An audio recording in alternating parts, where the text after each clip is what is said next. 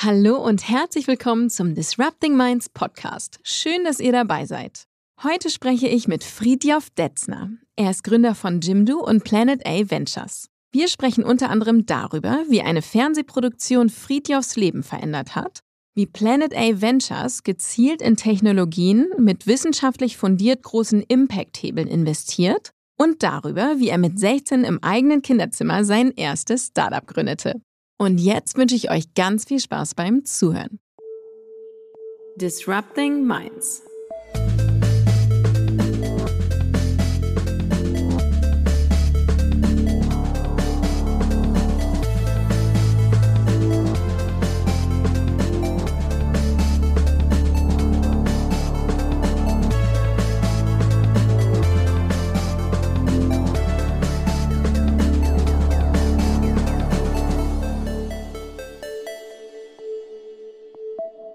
Hallo Friedjof. Hi Sandra. Schön, dass du da bist. Ich freue mich sehr auf unser heutiges Gespräch. Ja, geht mir ganz genauso. Schön, dass ich da sein darf. Erzähl doch noch mal kurz, wer bist du und was machst du?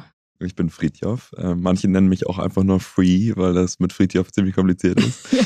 Genau. Ähm, ist auch so ähm, schwierig zu schreiben, habe ich schon festgestellt. ja, ich habe da sehr viel immer sehr konzentrieren. Ja. ja, ich kann es mittlerweile auswendig. Wie darf ich dann Free schreiben? Wie du möchtest. Okay. okay. Freestyle. Freestyle, genau. ja, genau. Ähm, ja, ich bin äh, Friedjof, ähm, Unternehmer, habe mit 16 äh, mein erstes Unternehmen gegründet, noch zur Schulzeit neben dem Abitur. Unsere Eltern haben uns für voll geschäftsfähig erklärt. Das war eine ganz gute Idee, dass sie das gemacht haben. Bin ihnen sehr dankbar. Genau, und habe dann, ähm, ja, das war 1999, also wirklich schon ein bisschen her, ähm, habe dann Webseiten gemacht für andere Leute, schnell Web-Applikationen zusammen mit meinem Mitgründer entwickelt. Und dann haben wir noch einen dritten mit dazu genommen, Matthias, Christian und ich. Und ähm, die sind dann in die Kinderzimmer meiner großen Brüder eingezogen. Und da haben wir den Grundstein gelegt, um für Jimdo einen Webseitenbaukasten. Das habe ich 18 Jahre lang aufbauen dürfen mit meinen Mitgründern zusammen bis 2017 und dann habe ich mir eine Auszeit genommen und habe was ganz Ungewöhnliches gemacht, habe eine Lebens- äh, so eine, eine Weltreise gemacht mit der Deutschen Welle, eine Dokumentationsserie gedreht.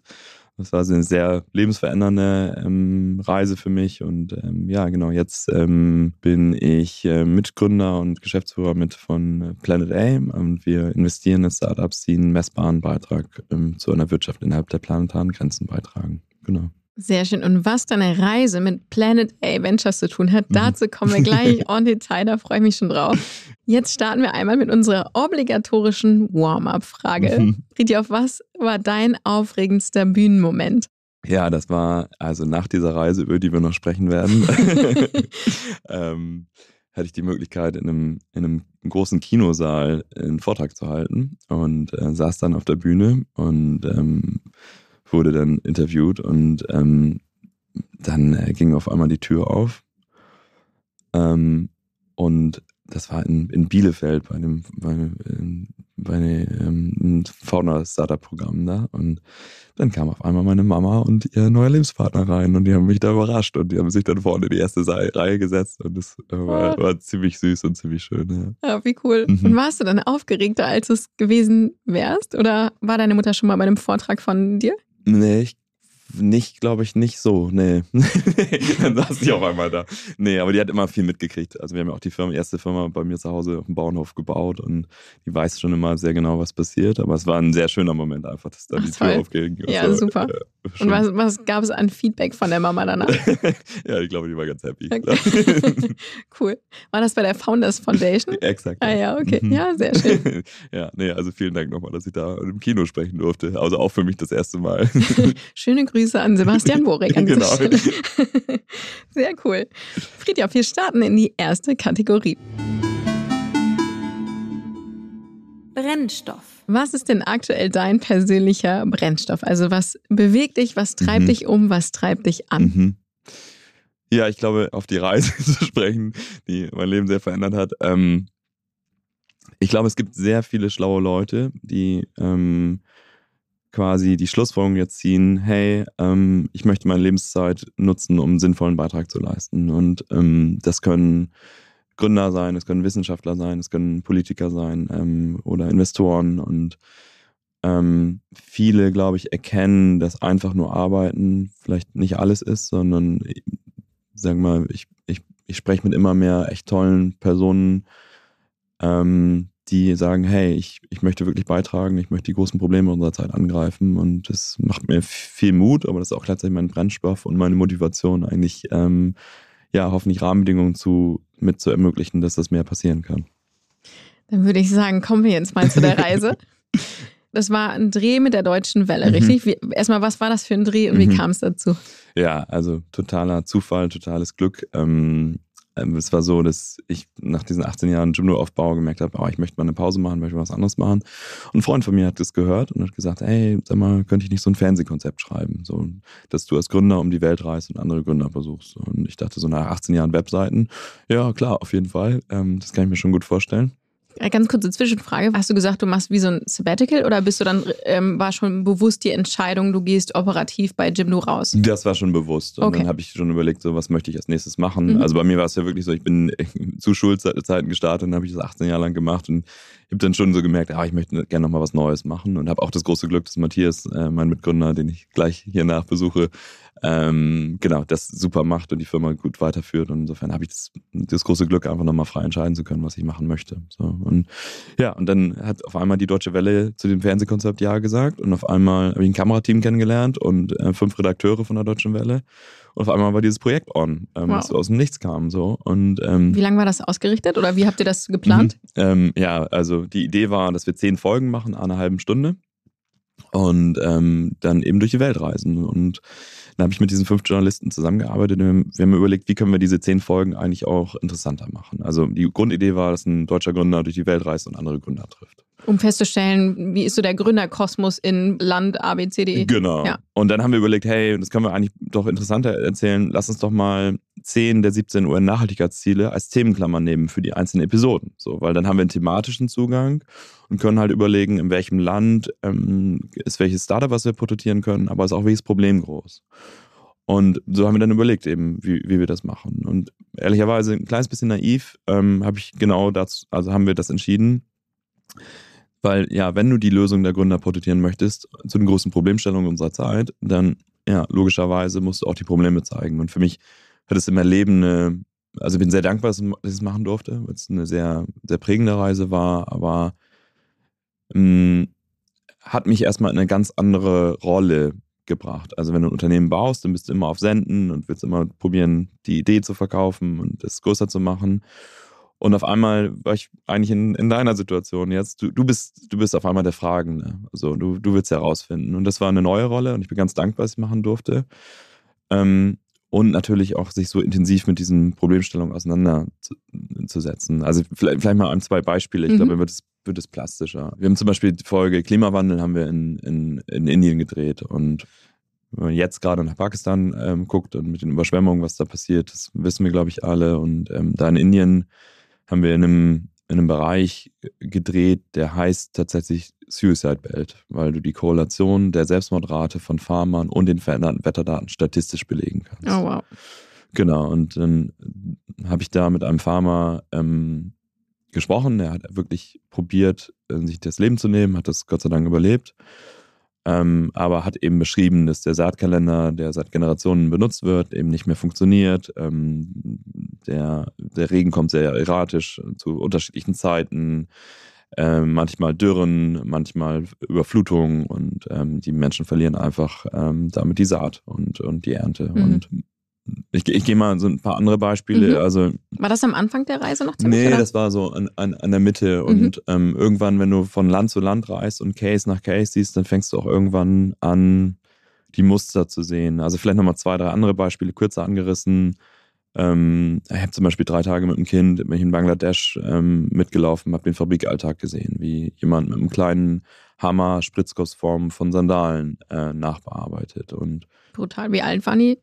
Äh, 13, glaube ich, mhm. genau. Und ähm, ja, einfach sehr, ja, weiß gar nicht, wie ich es beschreiben kann. Also natürlich hat man irgendwie auch das Gefühl, hey, das darf nicht so sein und sollte auch nicht so sein, aber man, man kriegt halt ein kompletteres Bild der Welt einfach selber. Und vielleicht noch ein anderes Beispiel, wir haben zum Beispiel eine Folge gedreht über Plastikverschmutzung und stand auf den großen Müllkippen in in Delhi und auch Indonesien und ähm, haben da verschiedene Projekte gefilmt. Und ähm, drei Tage bevor ich da angekommen bin, ist halt eine, eine Flanke dieses Müllberges abgerissen und da wurde seit 30 Jahren vermischter Müll quasi, also nicht sortiert, abgeladen und ähm, da ist eine Flanke abgebrochen und hat halt drei Müllsammlerinnen ähm, begraben. So. Und was ich damit sagen will, ich, ich, ich habe jetzt noch zehn, ich kann noch 15 andere Beispiele erzählen, aber du, du kriegst halt irgendwann an, so ein Muster zu sehen und irgendwann ist diese Schutzschicht, die du hast, auch einfach ab und sag mal, das sage ich als jemand, der es nur gesehen hat. Ich, ich, ich, lebe ja dann auch nicht so. Ähm, und sag mal, ich habe prototypisch, bin ich ja, ich bin ein Prototyp eines privilegierten Deutschen, auch mit der ersten Firma, die, die, die gut funktioniert hat. Und ich glaube, wir alle sind im Vergleich dazu sehr privilegiert. Und ich habe halt 120 Drehtage lang Menschen treffen dürfen und mich mit denen unterhalten, die einfach ja, und unterprivilegiert sind und natürlich für mich auch selber die Feststellung gemacht, hey, wow, äh, krass, das ist die Dimension der Problemstellung von dem, was wir eigentlich wissen, was da draußen ist, habe ich vorher nicht an mich rangelassen als Person und ähm, das hat diese Reise auf jeden Fall sehr geändert, so dass man, glaube ich, mehr fühlt. Also und ich, Meinst du das mit der Schutzschicht gerade? Ja, genau. Ja, ich ich glaube, was, was man halt sagen kann, ist, die Wirtschaft, die wir gebaut haben, ist in großen Teilen funktioniert die über Exklusion. Also, dass wir nicht sehen, wie Lieferketten mhm. sind oder nicht einen angemessenen CO2-Preis bezahlen oder die Verschmutzung an einem Ort stattfindet von den Klamotten, die wir tragen, die wir nicht sehen. Das heißt, wir sehen nicht das gesamte Bild und ähm, ich glaube, ähm, sag mal, die, diese Reise hat mich in so eine Situation gebracht, dass ich persönlich einfach alles mal gesehen habe und sehen musste. Und das war auch gut für mich, ähm, das, das mal so erf erfahren zu können. Und ich glaube, wir, wir können halt einfach nur die Wirtschaft verändern, wenn wir auch uns diesen Sachen auch stellen. Ne? Also das, das inkludieren, was wir bisher exkludiert haben. Mhm. Ja, absolut. Wie lang war das insgesamt? Ja. Wie lange war ihr unterwegs? Ähm, 120 Drehtage. Wow. Ja, also wirklich. Und ist es bei den zehn Folgen dann geblieben? Mhm. Ja. ja, ich habe das schon, ich hab schon das Angebot gekriegt, das ist weiterzumachen. Und das ist auch ein Erfolg geworden. Es ist auch weitergegangen. Also gab es mehrere, mehrere Folgen und Episoden von. Kann man sich das noch angucken? Ja, kann man tatsächlich bei YouTube kann man Founders Valley eingeben. okay dann kann man das sehen. Genau, aber ich, ich habe auch schon so gemerkt, ja, also es ist natürlich eine Sache, darüber zu berichten und das zu machen. Ähm, aber dann war, glaube ich, schon wieder viel Unternehmergeist irgendwie und lieber was bauen, was aufbauen. Also bauen, das Verb mag ich schon ganz gerne. Das ist schon, das finde ich schon schön. Und so, aber wenn ich, wenn ich ehrlich bin, war nach der Reise erstmal so eine Zeit, wo, wo es mir gar nicht gut ging. Also weil ich das Gefühl hatte, irgendwie viel gesehen zu haben, was vielleicht mein Umfeld sonst so nicht sieht mhm. und nicht in dieser Intensität. Und ähm, durch dieses Glück mit Journalisten zusammenzuarbeiten, hatte ich natürlich auch die Möglichkeit, ähm, ja, einfach tiefer oder an Orte zu kommen, wo du als Tourist nicht hinkommst mhm. und in einer sehr hohen Intensität das auch erleben zu dürfen. Wie hat sich das angefühlt, als du zurückgekommen bist? Ich stelle mir das, also mhm. wenn ich mich so reinversetze, stelle ich mir das so schwer vor, dass ich das, mhm. dass man so belastet. Genau, wenn ich darüber spreche, wäre ich auch mal ein bisschen trauriger, ehrlicherweise. Und ähm, die, wir haben dieses Wort Weltschmerz so, und ich glaube, das ähm, habe ich schon auch gefühlt. Ähm, und natürlich aber auch so ähm, so schwierig, weil dann sitzt du wieder in einer schönen Altbauwohnung äh, in Hamburg, Altona, und hast das gesehen und irgendwie habe ich, also jetzt geht es mir sehr viel besser, weil ich weiß, was ich mit dieser Erfahrung mache, aber direkt nach der Reise wusste ich noch nicht genau, was ich damit mhm. mache. Und ähm, das war schon, war schon ein Angang, irgendwie zu überlegen, wie ich das kanalisieren kann in was Gutes. Ja. Und wie lange hat es dann gedauert, bis du wieder angezündet warst? nicht so lange. ähm, Überrascht mich nicht. Nee, ähm, ja, ich ähm, weiß ich, einen Haufen von Leuten, ähm, von, von Leuten, die ich kannte, habe ich bei mir am Küchentisch äh, geschart und habe da immer eine gute Diskussion geführt. Und ähm, daraus ist eine Firma entstanden, die heißt Wild Plastic, die Plastiksammlungsinitiativen weltweit unterstützt. Und äh, die habe ich mitgegründet und äh, es hat viel Spaß gemacht. Und ähm, genau, mir war schon klar, ich möchte jetzt nicht direkt das nächste Startup selber als CEO betreuen. Mhm. Ähm, aber ich habe das Team mitgebaut, das hat mir sehr viel Spaß gemacht. Und, ähm, ist es ein NGO oder? Nee, es ist eine For-Profit. Ähm, ah ja, cool. Genau, in, da im Speziellen in der Rechtsform in Ver Verantwortungseigentum. Mhm. Also White Plastic unterstützt Plastiksammlungsinitiativen weltweit und kauft denen das recycelte Plastik ab und führt es zurück in den Ah, Kreislauf. Ja. Und eine, eine wichtige Erkenntnis ist eigentlich zu der Zeit für mich auch passiert, die jetzt dann auf dem, dem weiteren Weg irgendwie mir die Augen geöffnet hat, ehrlicherweise. Ähm, wir haben eine Lebenszyklusanalyse gemacht von der Idee, weil es klingt ja ein bisschen kontraintuitiv vielleicht. Ein äh, Plastik zum Beispiel in Haiti ist die Trinkwasserversorgung beim letzten Erdbeben zusammengebrochen. Das heißt, die Menschen trinken Wasser aus Schläuchen und diese Schläuche werden dann halt schon nicht adäquat entsorgt oder es gibt kein funktionierendes äh, Abfallsystem eben vor Ort. Das heißt, es liegen ganz viele Plastikschläuche ähm, auf Haiti rum. Und wenn man so sechs so eine Schläuche am Tag ähm, trinkt, dann ist das eine ganz große Menge. Und ähm, das haben wir den der lokalen Organisation abgekauft, zurückgefahren auf ein Containerschiff und ähm, hier in den Kreislauf zurückgeführt. Und dann mag man ja auch sagen, hey, macht es eigentlich Sinn, äh, Plastik von Haiti zurück nach Europa zu schippern, ne? Also ist ja, genau. Mhm. Und dann haben wir das einfach mal wirklich gerechnet. Also wir haben eine Lebenszyklusanalyse gemacht, wo wir einmal die Produktion von Neuplastik, also mit dem Schöpfen der Ressourcen, also wo kommt das Öl her, wie weit wird es transportiert, wie, wie energieintensiv ist der Herstellungsprozess, dann zur Lebensphase, wie lange wird das Produkt äh, benutzt, das ist da natürlich ziemlich straightforward, nur einmal leider. Und dann mit der Endlebensszenario von dem Ausgangspunkt von Neuplastik. Und wenn man das vergleicht mit, ähm, da, sagen wir, für eine Tonne Plastik emitiere ich ungefähr 6,5 Tonnen CO2. Und wenn ich jetzt angucke, ja, wenn ich ähm, eine Tonne Plastik von Haiti zurückschipper nach Europa, dann habe ich damit verbundene Emissionen von 73 Kilogramm, was überhaupt nicht cool ist und wäre besser, wenn man sie nicht hätte. Mhm. Auf der anderen Seite, wenn ich das in, in Relation und der Recyclingprozess verbraucht auch noch Energie und das bilanzieren wir genau oder haben wir da bei World Plastic eine Lebenszyklusanalyse bilanziert. Aber obwohl wir das zurückschippern, verbraucht das bis zu 50 Prozent weniger CO2, einfach weil man das Material ein zweites Mal benutzt. Okay, wenn man es einfach da lässt.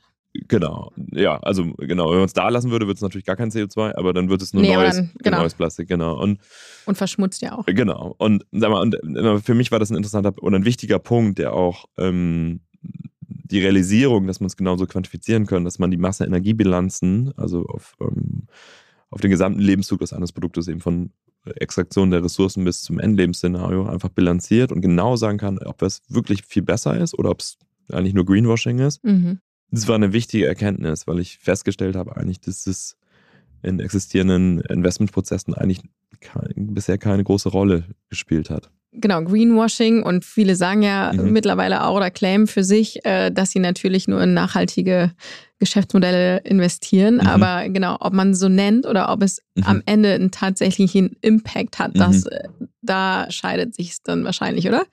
Ja, hundertprozentig. Also ich meine, die Wirtschaft, äh, das wissen wir wahrscheinlich viele, also die Wirtschaft, die wir gebaut haben, verbraucht 1,7 Planeten. Also wir extrahieren mehr Ressourcen innerhalb eines Jahres, als sie sich regenerieren.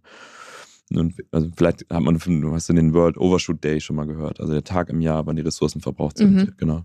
Und ähm, klar ist, dass wir das ändern müssen, weil wenn wir es nicht ändern, dann sehen wir, werden wir immer mehr von diesen Extremwetterphänomenen, anderen Problemen, Biodiversitätsverlust, Versauerung der Ozeane, also Landnutzungskrisen. Wir sehen halt ganz viel und wir müssen das ändern. Das ist, das ist klar. Und ich, im Moment sind wir noch in einer Zeit, wo manchmal so tun, als ob noch ganz gut funktioniert. Und ich glaube, es ist klar, dass wir nur zur Wirtschaft innerhalb der planetaren Grenzen kommen können, wenn wir wirklich die richtigen Sachen machen. Mhm. Und nicht so tun, als ob. Und ähm, deswegen bin ich davon überzeugt, dass ähm, wir genau so eine detaillierte Betrachtung und auch eine Veröffentlichung dieser Analysen brauchen, um, um die richtigen Ideen zu finden, die uns wirklich dahin bringen mhm. können. Und dieses Tool, diese Analyse, habt ihr dann wahrscheinlich noch ein bisschen erweitert mhm. und äh, das ist der Kern eigentlich auch von Planet A Ventures, oder? Oder das, mhm. was euch unterscheidet auch von mhm. anderen Investoren. Ja, genau. Ja, es ist ziemlich straightforward. Also, sag mal, aus, aus, aus, diesem, aus dem Beispiel von Wild Plastic ist eben die Idee entstanden zu sagen, ja, okay, das musste man mehr machen. Und das haben wir dann auch gemacht, eben einen Fund gebaut, ähm, der nur dann investiert, wenn die Sachen wirklich signifikant besser sind als die Wirtschaft heute. Und das mhm. bilanzieren wir. Und das Tool, Lebenszyklusanalysen nennt man das, also Ökobilanzen, ne? also, ähm, das ist kein neues, das gibt es seit 20 Jahren. Es hat nur niemand sich die Arbeit gemacht, ähm, das wirklich in Frühphasen Investmentprozessen zu implementieren. Und ja, es ist ein USP. Ich würde mir wünschen, dass es kein USP bleibt, sondern mhm. dass viele Leute machen, ehrlicherweise. Und das Besondere, was wir bei Planet A machen, ist, dass wir wirklich aus zwei Perspektiven gucken. Also eine ganz normale Venture-Kapital-Brille. Ist das Businessmodell gut? Ist das Team gut? Was ist die Technologie? Funktioniert das?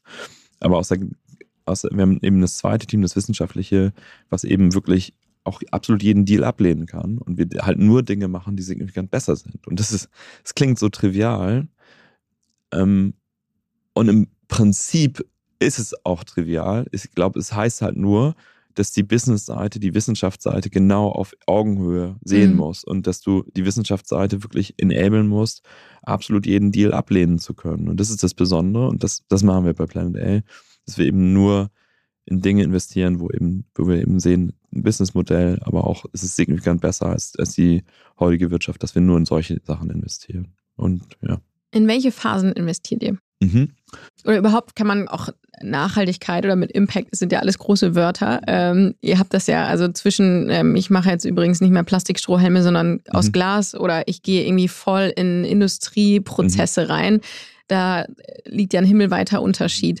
Wie ist das bei euch äh, definiert erstmal per se? Wer kann sich bei euch, also jetzt als Startup, bewerben? Ja, genau. Also wir, wir quantifizieren den Impact in vier Bereichen. Mhm. Also Klimagasreduktion in ähm, CO2-Äquivalenten, ähm, dann Abfallreduktion in, auch gemessen in Tonnen, dann Ressourceneffizienz als die beteiligten Ressourcen der beiden Prozesse, also des mhm. Ausgangsprozesses versus der Idee des Startups. Ist es signifikant besser im Ressourcenverbrauch oder auch Landnutzungsverbrauch?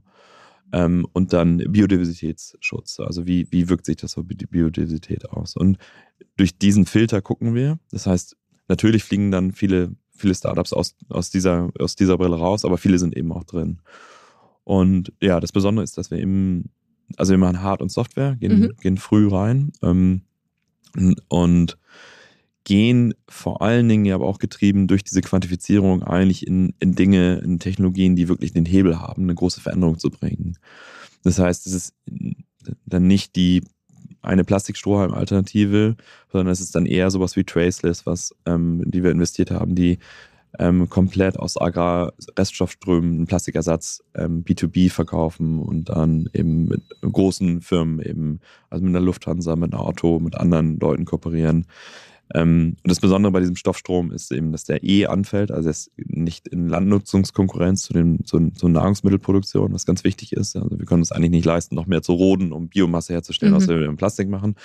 Ähm, genau, und ähm, das Besondere ist eben, dass, dass die das schaffen und da machen die jetzt die ersten Hartplastik-Sachen draus, also die aus Spritzgussform, ganz Folienverpackungen, Beschichtungen das sind so Sachen. Und mhm. da ist dann eben B2B der größere Hebel, als wenn du das in einen Consumer-Brand, in einem einen ja, Markt klar. machst. Sondern da geht es eben um große Skala. Ja, genau. Oder auch Themen wie synthetische Kraftstoffe, also zum Beispiel für die Luftfahrt. Da sagt auch die EU, ab 2030 wollen wir 8% Beimischung haben von synthetischen Kraftstoffen. Das heißt, das steigt bis auf 100%. Oder für eine Firma Carbon One die neuesten, neuen Katalyseprozess für grünes Methanol ähm, am Supercomputer hergestellt hat. Also sehr nerdig. ähm, aber ganz toll. Und die schaffen es quasi, ähm, einen sehr viel effizienteren Katalysator zu bauen, der einen höheren Wirkungsgrad hat. Und dabei kannst du äh, quasi die, den, die Energie, die du brauchst, um Temperatur und Druck in, in, dieser in einem normalen Katalyseverfahren eben massiv reduzieren und damit grünes Methanol ähm, günstiger machen. Und grünes Methanol ist eben auch eine alternative Kraftstoffart für die Schifffahrt. Also mhm. Maersk zum Beispiel hat 18 Containerschiffe bestellt, also wirklich Big Scale mit Hybridmotoren, wo die eben auch mit grünem Methanol betrieben werden können. Und da ist, in solche Themen gehen wir rein, mhm. die eigentlich sag mal, schwer zu dekarbonisieren sind und Cool. Ja, also ja, tolle Leute, die wir da treffen. Ja, und da hört man ja schon, also ohne dass man jetzt die Analyse gesehen hat, äh, dass da auch echte Hebel ja. dahinter sitzen. Wie weit müssen die Firmen sein? Die müssen ja wahrscheinlich irgendwie ein Proof of, also mit einer mhm. Idee komme ich ja nicht zu euch, oder? Sondern es muss schon was genau. da sein. Ja, genau, muss ein bisschen mehr da sein. Also es ist ein komplettes Team ähm, so und ähm, letztendlich sag mal, es ist schon auch so, dass wir manchmal Pre-Seed-Sachen machen, aber mhm. wir wollen halt schon sehen, dass, dass, das Team da ist, dass die Expertise da ist ähm, und dass sie einen guten Plan haben, wie sie da vorangehen. Mhm. So, es, also wir helfen jetzt nicht bei der Ideenfindung, sondern, okay. sondern es sind dann schon, schon, schon Teams, die auf einem klaren Weg sind. Und das ist dann so Seed oder Series A oder? So? Genau, ja. Also von Pre-Seed bis Series A. Bei, okay. bei Hardware gehen wir manchmal ein bisschen später rein. Mhm. Ähm, genau. Und, ähm, Wie groß sind die Tickets mhm. ungefähr? Äh, eineinhalb bis zweieinhalb Millionen in, in initial, mhm. genau. Okay.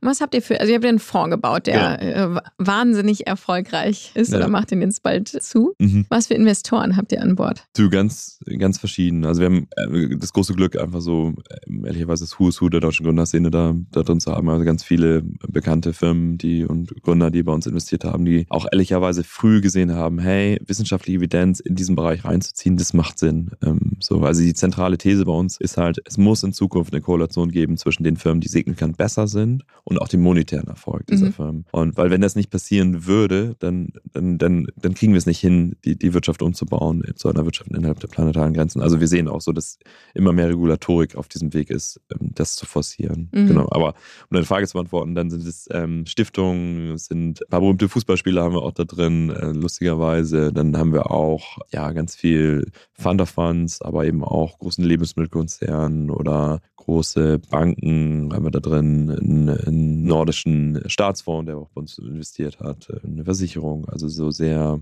sehr, sehr große institutionelle Investoren mhm. sind auch an Bord gekommen, was toll ist. Wie viele Investments habt ihr schon gemacht? Ähm, 15, davon sind noch nicht alle publiziert, aber okay. ähm, es lohnt sich vielleicht mal auf die, auf die Webseite zu gucken. Was ich natürlich gemacht habe. Super. Aber äh, genau. hier nochmal der Hinweis an alle Hörerinnen und Hörer. Planet A Ventures. Genau, nee, was ich nur sagen will, ist, die, diese Evidenz, die wir erzeugen, mhm. die, die veröffentlichen wir auch. Und das ist, glaube ich, ein Teil von dem, was, was, was glaube ich, systemisch passieren muss. Dass man eben nicht nur sagt, man investiert grün und ist in irgendeinem Hinterraum und ähm, hat eine Zahl von 1 bis 10 und bewertet damit den Impact. Ich glaube, es ist nicht genug. Ihr müsst ja auch äh, tue Gutes und rede drüber vor allen Dingen, ne? Ihr müsst ja auch das. Genau. Und sag mal, was wir sehen, dass für unsere Startups das auch ein, ein massiver ähm, Benefit ist, ne? Weil sie halt ja, haben eine Evidenz über den Impact ihrer Idee, die das wissenschaftlich bewiesen ist. So. Und ich glaube, das ist, das ist wichtig, damit wir anfangen, insgesamt bessere gesellschaftliche mhm. Äh, Entscheidungen zu treffen. Auf eurer Website ist ja so ein Netzwerk mhm. auch zu sehen. Äh, supportet ihr dann eure, eure Ventures auch mit diesem Netzwerk oder ja. wie ist das gedacht? Ja, genau. Ähm, also ich, wir haben eben das Glück, dass viele Serienunternehmer bei uns investiert sind, aber mhm. eben auch ähm, viele Disrupting oder ein paar Disrupting. Ja, meins auch. genau. Und ähm, sind auf der Seite zu sehen. Das ist sehr schön. Es ist gut, dass das so deckungsgleich ja. ist, ehrlicherweise. genau. Und dann aber auch ein Wissenschaftler oder andere Personen, ähm, so dass wir, dass wir gucken, ähm, welche Herausforderungen haben die Startups und wie können wir da eigentlich helfen. Mhm. So das und das ähm, ist, ist irgendwie das Tolle, dass ich glaube viele Leute die Mission auf der wir unterwegs sind, auch ganz gut finden und dann auch Lust haben zu helfen. Und seid ihr dann, gibt es konkrete Zeitziele? Meine, oder also sagt ihr irgendwie, keine Ahnung, ihr wollt da nach drei Jahren raus wieder oder wie mhm. ist das strukturiert? Mhm. Du, ähm, es ist schon wie ein normaler Venture Fund. Mhm. Ähm, so, deswegen gehen wir so ein kleines bisschen später bei Hardware-Themen rein, mhm. um, um, da ein bisschen anderes Risikoprofil zu haben. Genau, also das ist, das ist nicht anders als bei anderen Funds. So. Okay nur halt mit dem, mit dem Schwerpunkt. Und wie seid ihr als Team strukturiert? Mhm. Ähm, erstmal vielleicht Remote First Company. Ähm, das heißt, ähm, wir sind ja so, wir haben das ganze Fundraising zum Beispiel äh, remote gemacht und ähm, wirklich einfach ähm, die These so gebaut und ganz viel auch Investments so gemacht. Und genau, wir sind verteilt. Also Lena zum Beispiel ganz weit weg ähm, äh, in, in, Kapstadt, die lebt da. Ähm, ich bin in Berlin und Hamburg, ein Teil des Teams ähm, ist noch in Hamburg und ein, größerer Teil ist ehrlicherweise in, äh, in Berlin, wo wir auch ein Office haben. Okay. Genau. Und ihr geht dann auch operativ mit in die Teams rein, auch ganz klassisch oder, oder unterstützt die, wir unterstützen wo Bedarf die. ist? Also wir unterstützen die, wo Bedarf ist. Also, also wir wollen nicht, nicht reingehen im nee, Sinne von, reingehen. Äh, stell den jetzt nicht den CFO an die Seite, nee. äh, so meine ich es auch nicht, sondern genau. Genau, also wir, wir helfen dann mit Talentsuche auf so, einem, so, einem, ah, ja. so einer Ebene, das machen wir schon. Haben da, ja, ähm, Stimmt, das sieht man auch, das find, fand ich total cool bei euch auf der Seite, mhm. weil man dann so übergreifend sieht, welche Firmen drin sind mhm. und du siehst dann so eine Zahl, wie viele offene Jobs in diesen coolen Firmen ja. sind. Ja, genau. Ja, ich, ich glaube, das ist ein, ein total unabhängiger Appell von, von Planet A. Ist, glaube ich, die größte Entscheidung, die wir alle treffen können, ist, wie wir unsere Zeit investieren, was für Ideen und für welche Firmen wir arbeiten. Mhm. Und ich glaube, einmal A, ja, in einem Startup zu arbeiten, die wirklich was machen, was signifikant besser ist, ist ein großer Hebel. Wenn ich jetzt im Corporate arbeite und ich arbeite im Corporate, was quasi nicht irgendwie einen Pfad auf ein Klimaziel mit 1,5 Grad hat, aligned hat und irgendwie nicht geradlinig dahin arbeitet, würde ich sagen, ey, überlegt euch, ob ihr arbeiten wollt. Also mhm. so, ich, ich, ich glaube, es ist die, die, die mächtigste Wahl, die wir alle haben. Es wäre, glaube ich, einfach, sich damit auseinanderzusetzen, das zu fordern, eine Organisation auch zu probieren, zu verändern, dass das Management sich auf so einen, so einen Pfad committet, da auch realistisch hinkommen zu können. Ich glaube, wenn Firmen das nicht tun, dann haben sie es einfach nicht verstanden. Mhm. Und wie genau ist deine Rolle? Wie sieht dein Alltag aus? Was machst du? Mm, ja. Sehr bunt, habe ich schon mitbekommen. ja. Dir ist nicht langweilig. Nee, nee, ähm, langweilig ist mir nicht. Ähm, du, es ist, ähm, es ist echt tatsächlich sehr bunt. Im Moment sind sehr viele Veranstaltungen und das heißt, ja, also ich kümmere mich einmal darum, irgendwie bestmöglichen Support für die, für die, für die Portfolio-Companies herzustellen, zu überlegen, hey, was, was, was können die gebrauchen, wie können wir helfen. Dann ist aber auch viel Öffentlichkeitsarbeit, Plan A als Marke aufzubauen und zu sagen, hey, hier, guck mal, das ist, könnte ein guter Partner sein für euch vielleicht auf dieser Reise, dass wir mit Startups früh in Kontakt kommen, dass wir da helfen können. Ähm, ja, dann ähm, Teamorganisation, Investmententscheidungen, die wir zusammen besprechen, in welche Firmen wir investieren ähm, ehrlicherweise sehr, sehr bunt und sehr verschieden mhm. und ähm, ganz schön viel unterwegs. Ja, cool. ich würde gerne noch mal ein bisschen so auf deine persönliche Geschichte mhm. zu sprechen kommen. Du bist ja Nordlicht und mhm. ganz bisschen hört man das auch aus Cuxhaven. Ja, ja, so ein Dorf nebenan, ehrlicherweise. Und dann auch außerhalb des Dorfes auf dem Bauernhof. Also, Wie heißt das Dorf nebenan von Cuxhaven? Lüdingwort und dann auch außerhalb von Lüdingwort. Okay. also wirklich nichts. Okay, wirklich äh, eine Heide, die nicht. weiß schon. Okay. Ähm, wie kommt man dazu, mhm. mit 16 zu gründen? Was ja jetzt auch schon, dürfen wir verraten, ein paar Jahre her ist. Mhm. Du musst ja irre coole Eltern haben, die das mitgegangen sind, vor allen Dingen zu der Zeit. Mhm. Ja, erstmal totales Glück. Und ich glaube, jetzt rückblickend kann ich erst einschätzen, wie, wie groß dieses Glück war für mich, weil es hat mir einen ganz anderen Lebensweg eröffnet den ich wahrscheinlich sonst nicht gemacht hätte. Und ähm, Christian, mein Mitgründer von der ersten Firma, der hat auf einer Party gefragt, wer Lust hat, eine Firma zu gründen. Ich habe meine Arme gehoben. und dann haben wir tatsächlich irgendwie uns beim Großhändler angemeldet und das äh, Computer zusammengebaut und verkauft. Und das haben wir nur gemacht. Also reines Sales-Geschäft gemacht, oder wie? Ja, ne, wir fanden es cool, Computer zusammenzubauen für, für Bekannte und so. Und dann haben wir auch ganz schnell nach einem halben Jahr angefangen, Webseiten zu programmieren für andere Leute. Das war, hat man da noch programmiert und dann haben wir später einen Webseitenkasten, Baukasten gebaut. Aber was ich, was ich glaube ich sagen will, ist eigentlich sehr es war sehr unwahrscheinlich, dass das passiert ist. Und es war einmal Christians Papa, der Steuerberater war, der gesagt hat, ich kümmere mich um die Steuererklärung, das, das mache ich. Das war wahnsinnig wichtig. Oh ja.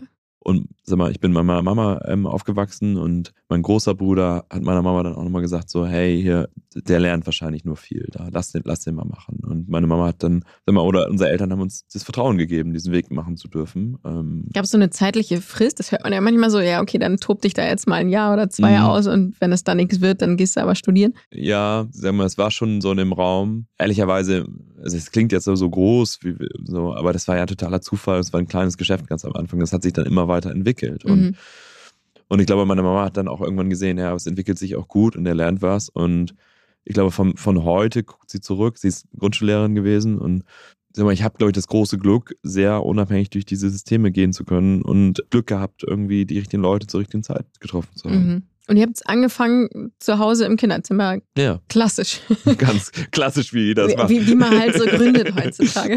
Ja, nee, ganz klassisch so haben wir das gemacht. Ja, ja der, der Hund hat auf dem Sofa die ganze Nacht geschnarcht und äh, es war eine gute Zeit. Und dann auch nach dem Abi haben wir die Nächte durchprogrammiert und morgens ist meine Mama zur Schule gefahren. Wir haben noch zusammen gefrühstückt, dann sind wir ins Bett und dann ist sie irgendwann wieder gekommen, hat gekocht und dann konnten wir ähm, das also zu unserem Frühstück nehmen. Also sie hat sich wirklich um uns gekümmert und ähm, ich will das gar nicht so trivialisieren, sondern die hat so einen Raum geschaffen, in dem das möglich war, diesen Weg zu gehen. Und das, glaube ich, sehe ich jetzt mit Abstand viel stärker, dass sie diesen Raum gehalten hat, in dem das möglich geworden ist. Ja, gut, da hat man ja wahrscheinlich dann aus der Innenperspektive auch gar nicht so wahrgenommen und gesehen. 2007 äh, war dann so der Startschuss für Jim Doe. Mhm. Ja, und wann seid ihr ausgezogen aus dem Kinderzimmer und habt daraus Wann gab es das erste Büro? 2004, glaube ich. Mhm. Ähm, genau, so zwei Jahre nach meinem Abi. Äh, mhm. da haben wir dann vor auf dem Bauernhof gelebt. Und ja, dann wollten wir die ersten Leute einstellen. Und in Cuxhaven, Lüdingwort auf dem Bauernhof ist natürlich jetzt nicht direkt. Wollten da nicht so viele hin?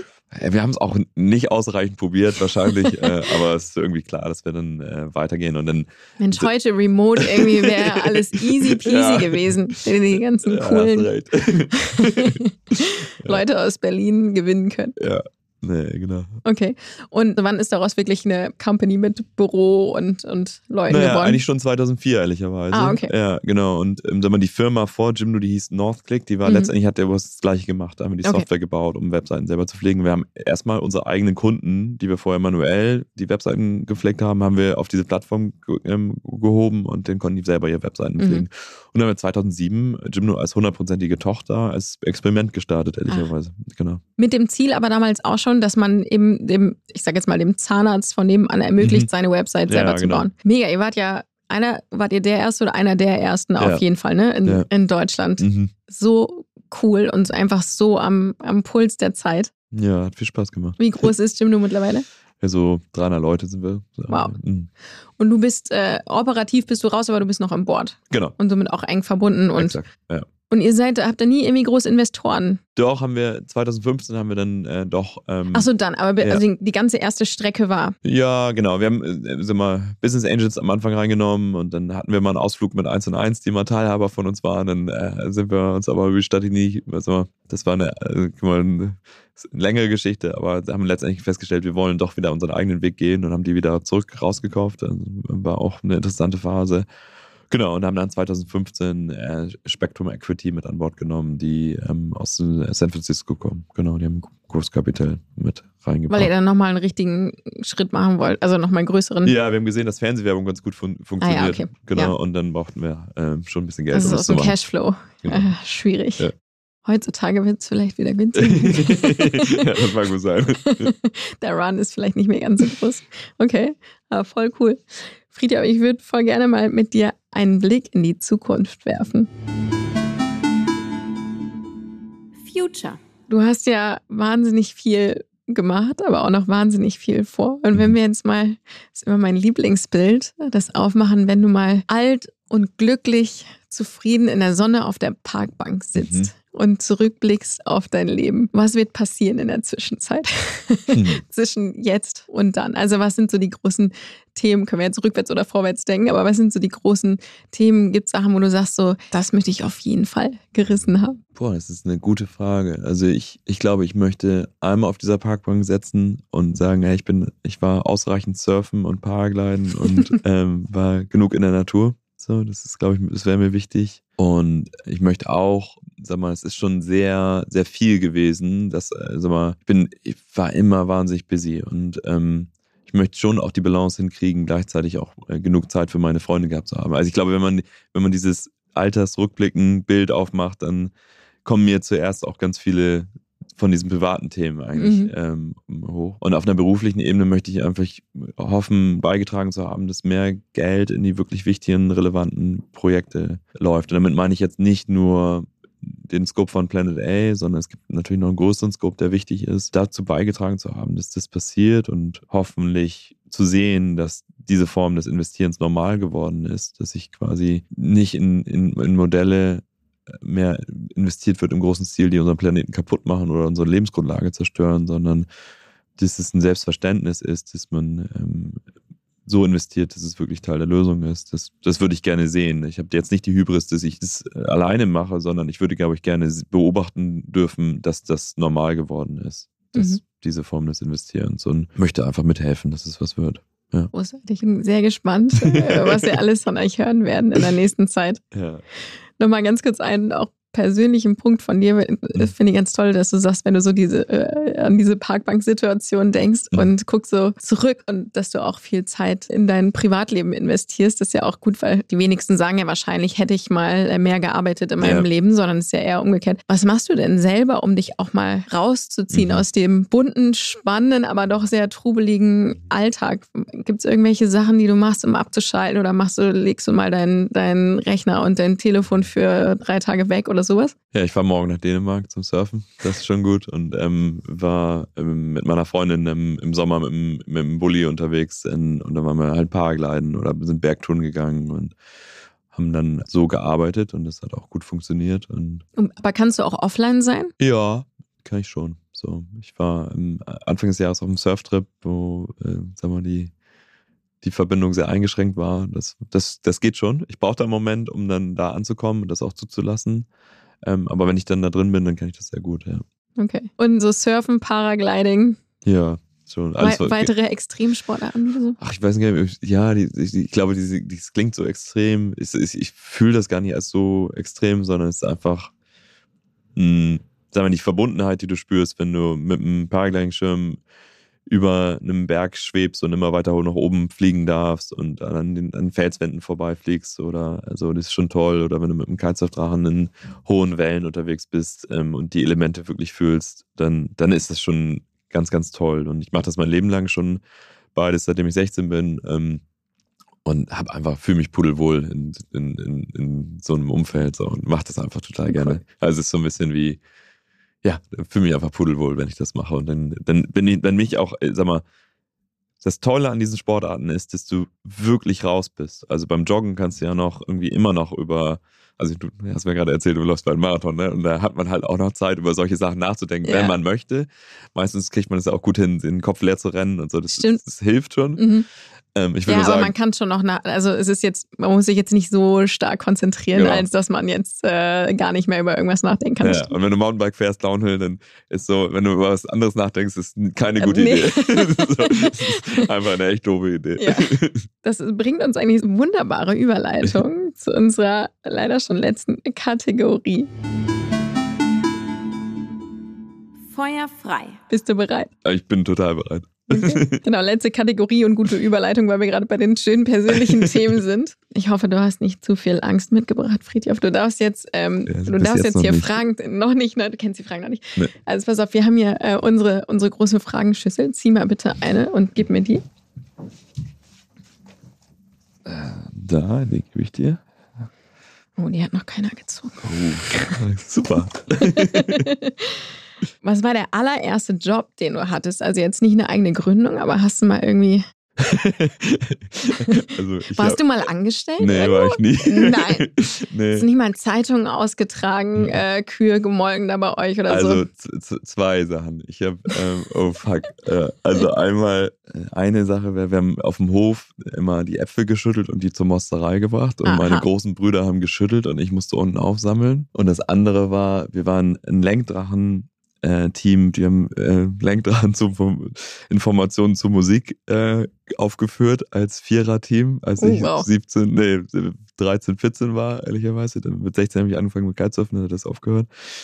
Naja, und da waren wir eingeladen überall äh, auf Drachenfeste in Deutschland, auch manchmal im Ausland und da haben wir Geld für bekommen. Siehst du? Also? Aber nicht eingestellt. War klar. Next, please. Jetzt habe ich keine Angst mehr. Okay, gut. Jetzt kommt hier richtig schlimm. Wie triffst du schwierige Entscheidungen? Mit dem Kopf oder mit dem Bauch? Naja, eigentlich weiß der Bauch schon ganz schön viel, ganz oft. Aber ja, nee, ich, ich denke mal nach und schreibe es auf und probiere, wenn es eine Situation ist, manchmal das in die Zukunft zu projizieren und dann zu glauben, ist es dann, wird es eher besser oder schlechter? Also. Du musst in den dritten Stock Nimmst du den Aufzug oder die Treppe?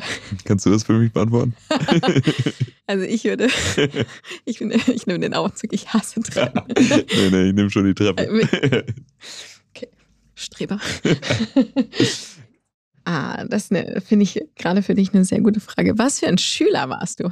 Oh, ein ziemlich schlechter, ehrlicherweise. Ich war nicht so ein guter Schüler. Ich war aber auch stinkend faul. Sag mal, ich wurde, es wurde dann besser ähm, zum Ende vom Abi und es war so ein, so ein paar Naturwissenschaften fand ich super und Sport fand ich super. Da musste ich nichts tun und hatte da ganz gute Zensuren, aber sonst war nicht so ein richtiger Streber und habe dann aber auch, äh, das, sind jetzt, das sind schon alles Entschuldigungen, ich sage. Ne? ich war dann halt gleichzeitig mit Firma und Surfen, das war alles irgendwie auch ziemlich wichtig. Also eben war nicht das beste Abi, was ich da gemacht habe. Aber Abi gemacht? Warst du ein eher auffälliger oder unauffälliger? Nee, ja, witzig. Ähm, ich war also ziemlich, laut oder zurückhaltend. Ja, genau. Ich war ehrlicherweise sehr lange sehr zurückhaltend und fast schüchtern. Ähm, und ich glaube, rückblickend, sag mal, ich war ja ganz früh, habe ich irgendwie Kitesurf-Wettbewerbe mitgefahren, so als Kitesurfen gerade losging und diese Firma zu gründen das waren, glaube ich, rückblickend beides für mich Situationen, die mir mehr Selbstwert gegeben haben. Ähm, und die, ähm, ja, ich habe ich hab zum Beispiel ganz früher Schwierigkeiten gehabt, einfach irgendwie Leute anzurufen, mich zu erklären. So fand ich total unangenehm.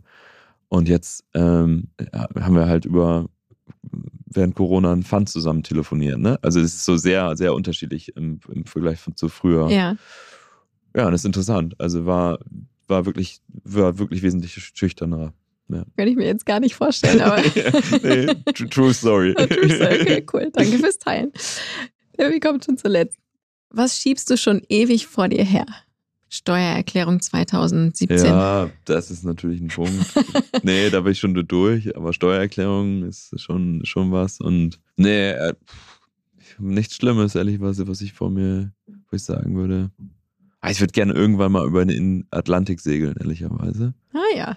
Hätte ich schon Bock drauf. Ist jetzt nicht die Zeit. Aber ich frage jetzt, wann ist die Zeit? So, mhm. aber hätte ich schon, schon Bock, das, das mal zu machen. Aber sonst bin ich irgendwie ganz okay. Bist du niemand, der Sachen aufschiebt? Ach, das würde ich jetzt, oh, ich schiebe bestimmt mal Sachen auf, aber nee, ich bin ganz okay. Sehr gut. Ja.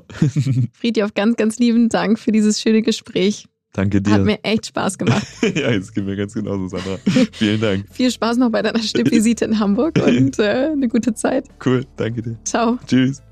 Das war die 14. Disrupting Minds Episode mit Friedjof Detzner. Ich hoffe, ihr hattet Spaß beim Zuhören. Damit ihr nichts verpasst, abonniert uns gern auf den üblichen Kanälen, also überall, wo es Podcasts gibt. Danke, dass ihr heute dabei wart und, wenn ihr mögt, bis Dienstag in zwei Wochen. Dieser Podcast wird produziert von Podstars bei OMR.